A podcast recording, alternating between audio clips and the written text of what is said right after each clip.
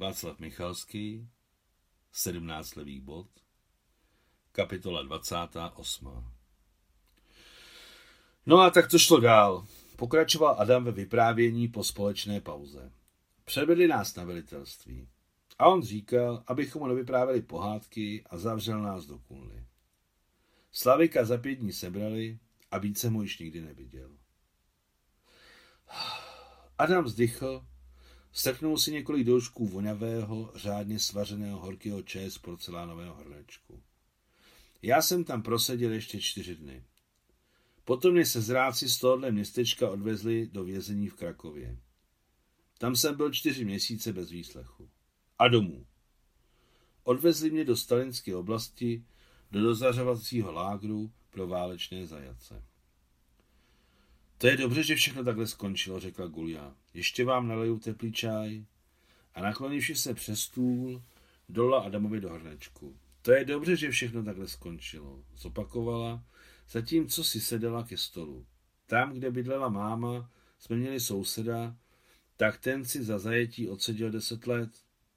I mě dali deset, řekl Adam. Z lágru jsem utekl. Z našeho?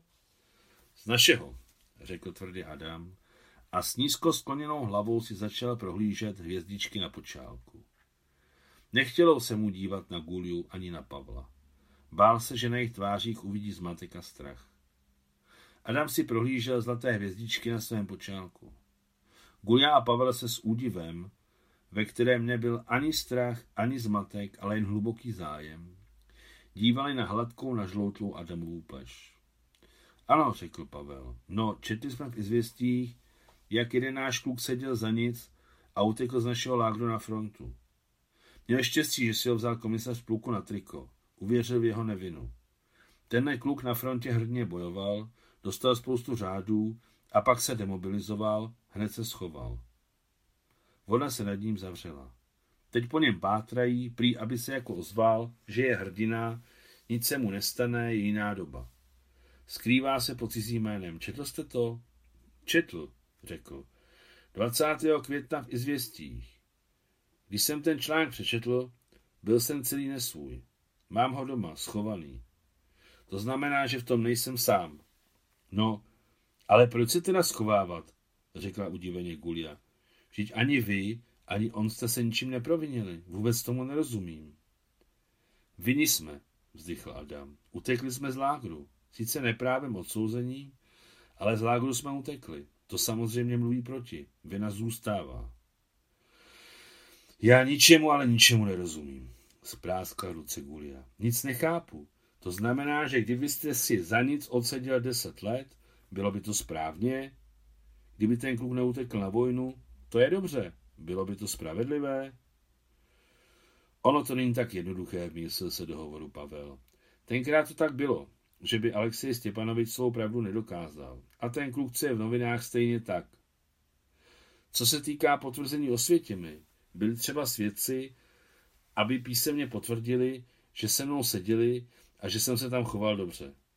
A kde jsem měl asi sehnat ty svědky ve stalinské oblasti? A vůbec. Adam máchl rukou. Ukazoval jsem číslo na prsou, ale oni se smáli. Prý jsem si to vytetoval sám. Neměli jsme žádnou víru. Teď se nám to zdá jen jako sen. Prý jsem si to vytetoval sám. Vypadá to, že jsme zapomněli. I já jsem toho hodně zapomněl. Ale tak to tenkrát bylo. Kdybych neutekl, umřel bych bídou, nespravedlností, no prostě vším.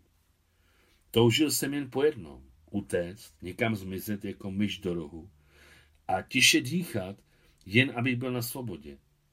Vzal bych jakoukoliv práci i nemoc. Dal bych ruku, nohu, jen abych byl na svobodě. Ale nejdůležitější, proč jsem utekl, bylo, abych splatil dluh těm, co se mnou byli v osvětimi, položili svoje životy, aby mi pomohli s útěkem. Jen o jedno mě prosili, abych řekl jejich rodině o jejich osudu, aby děti, matky, ženy, bratři a sestry věděli, kde byli. To, že nejsou pohřešovaní, zráci a zbabělci, že dokonce zůstali Sověty našimi lidmi do poslední kapky krve. Odsoudili mě bez práva na korespondenci, takže jsem měl jedinou možnost utéct. Příjmení a adresy těch osmnácti, co zůstali v Osvětimi, a Slavika jsem se dávno naučil z paměti, ale pro každý případ jsem to měl napsané na papíře a snad ji ochraňoval. Celým smyslem mého života byl dluh k ním, nemohl jsem tak žít. Zůstávalo mi jediné – utíkat. Nejsem zločinec. Nic proti státní moci jsem neudělal, kromě krve, kterou jsem za ní obětoval. Právě za ní. Adam se odmlčel. Hrdlo se mu stáhlo. Bylo potřeba počkat, dokud knedlík z krku nezmizí. No, zkrátka tak. Zhluboka se protáhl a pokračoval. Němcům jsem utekl třikrát a zdrhnul se mi z tohoto lágru. Jak se vám to povedlo utéct? zeptal se Pavel, když Adam opět zmlknul a on si všiml, jak jeho oči pohasínaly. Bál se totiž, že nebude vyprávět dál. Utekl jsem. Honili nás na práci 12 kilometrů od lágru. No a tak dál.